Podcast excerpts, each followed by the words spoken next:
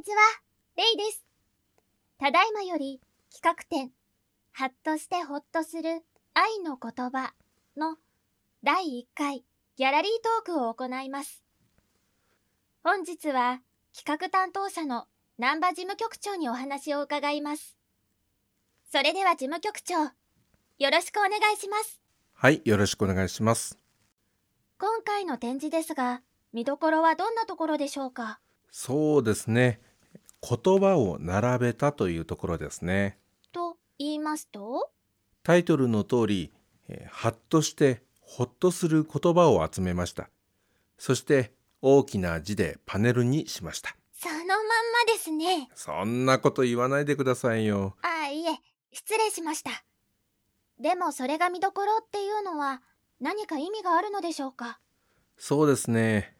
三浦綾子の作品の特徴は、物語の構成の巧みさや人間の心理描写にあると思うんですが、もう一方では言葉の力強さにあるとも思うんですよ。なるほど。私も読んでて、いい言葉だなって思うことがよくありました。そうなんですよ。力強く感じる言葉っていうのはどういうものかというと、説得力のある定義づけということですね。定義づけ？そう。物事や事柄の意味をはっきりとさせるということです。身近な例で言えば、辞書や教科書ですね。つまり、意味を教えてくれる言葉ということですか？そう、その通り。れいちゃん、頭いいですね。そうですか？辞書や教科書というのは、しっかりとした根拠のある説明ですね。でないと意味がありませんから。ただ、三浦綾子の言葉は単なる説明ではありません。表現です。それも三浦綾子ならではの人生観と豊かな人間観察を土台にした信念のようなものが感じられます。信念？そう、信念。こうありたいとか、こうしたいとか、自分の生き方と言ってもいいでしょう。そういう強い思いがぎゅっと込められています。そうか。だから心に届くんですね。そうですね。その思いというのが三浦綾子本人だけにとどまらず、その言葉に出会った人、それぞれに響いていって、その人の中で意味を持ち始めるとでも言えばいいでしょうか。三浦綾子は、なぜそんな言葉を生み出せたのでしょうか？難しい質問ですが、私なりに答えるとするならば、人間に自分も含めてですね、失望したことと、人間を通して希望をもらったこと、この両方を深く体験したからではないでしょうか。失望と希望？そう、失望と希望。言い換えるなら、喪失と再生。喪失と再生。大切なものを失って、でも再び生かされていく。三浦綾子にとっての喪失と再生というのは、どんな体験だったんですか？それは自伝小説「道歩き」を読んでください。それが読めたら、石ころの歌をおすすめします。これも自伝小説で、道歩きより前の時期のことが書かれています。自伝小説はよんさつあるんですよね。お、よく勉強していますね。素晴らしい。さっきの他に、草の歌というのと、この土の器をもというのがあります。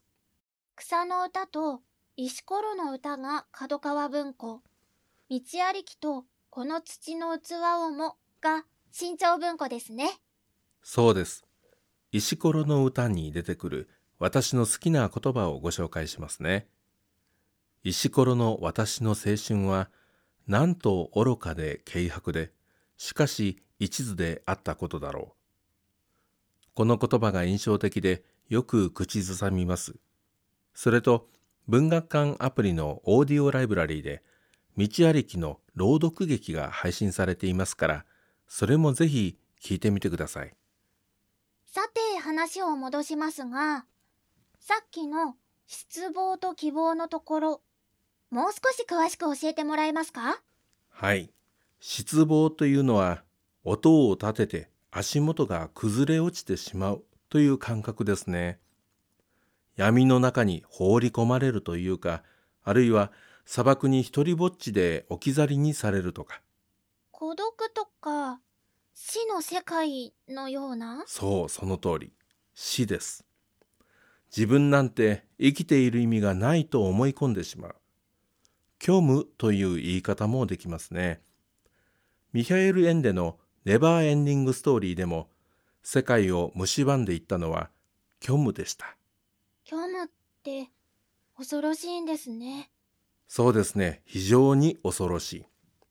何しろ自分が生きていることを肯定できないわけだから、この世界そのものに価値が見出せない。ということは対人関係にも影響します。人との関わり合いですか？そう。自分を大事にしないわけだから、人のことなんてもっとどうでもよい。怖いですね。そうですよね。三浦子は道歩きの中で、虚無の恐ろしさを人は知らなさすぎるというふうに書いています。ともあれ、三浦子はここをくぐり抜けました。どうやって抜け出したのでしょうか？ぜひ道歩きを読んでください。読みますけど、教えてください。じゃあ言いましょう。人です。人ですか？でも、虚無の中にいるのでしょう？人の助けを受け取れますか？お、いいこと言いますね。さすが。いやいやいや、またまた。おっしゃるように、虚無の中にいる人はなかなか大変です。人の言葉なんて聞こうとしない。跳ねのけるばかりです。でも、でも？虚無っていうのは数字で言うとゼロとかマイナスでしょ？そうですね。しかし愛を止めどなく注いでくれる人、自分のエネルギーがゼロになることをいとわずに止めどなく愛を注いでくれる存在がいたらどうでしょう？そんな人いるんですか？いたんですよ。本当にいたんです。嘘でしょ？いたんです。というより三浦綾子が伝えたかったのは、そんな人が実際にいて、自分が立ち直ったということと、もう一つ。もう一つ？あなたにもそういうチャンスがあるということなんです。え？私にも？そう、みんな。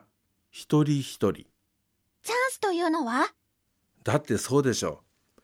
三浦綾子ほどの虚無感に襲われる人は少ないかもしれないけど、誰だって、自分の生きる意味を問い直す時があるんだと思います。波の大きい小さいはあったとしてもね。でもその時こそチャンスなんです。チャンス。人に失望する、自分に失望するって大事なんです。苦しいけど、辛いけど、でも客観的になれる。客観的。今まで見えていなかったものが見える。見えていなかったもの？そう、あるいは見ようとしていなかったものと言ってもいいでしょう。つまり価値観が変わるんです。何を大事にすべきかということの見え方が変わってくる。何が大事なのかが変わる。すると人の愛がわかるんです。人に失望したのにですか？そう、そこが人間の面白いところ。人のせいで、あるいは自分のせいで傷ついて、自分を見失うんだけど、でもそこから助けてくれるのはやっぱり人。見えていなかったものが見えてきたときに真実な愛がわかる。真実な人が見える。こんな自分のために涙を流し、一生懸命に支えてくれている人がいる。どんなに自分が拒否していたとしても、変わらず愛を注いでくれている存在がある。だから助かる。立ち直る。もう一度生きていける。真実な愛、真実な人。そうです。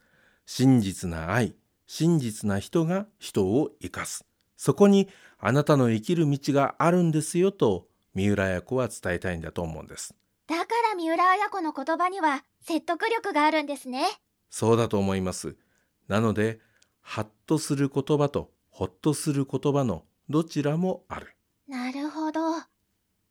問いかける言葉と励ます言葉ですね。そう。変化を恐れちゃいけない。傷つくことを恐れちゃいけない。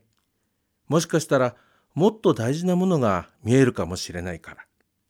今回の展示ではそういう言葉を集めてみました。ありがとうございます。ちょっとずつ分かってきたような気がしました。よかったです。自分が生きていくということは、隣の人を生かしていくという生き方でもあるんですよね。それが愛だと思うんです。愛し愛される。そう。愛し愛される。そういうことをふっと考えるきっかけにしてくださったらいいなと思います。ありがとうございました。企画展、ハッとしてホッとする愛の言葉の担当者、難波事務局長にお話を伺いました。この展示はにせんにじゅうねんさんがつにじゅうくにちまで開催しています。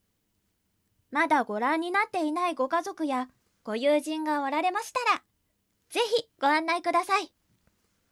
本日はありがとうございました。三浦綾子記念文学館案内ボランティアのレイでした。ありがとうございました。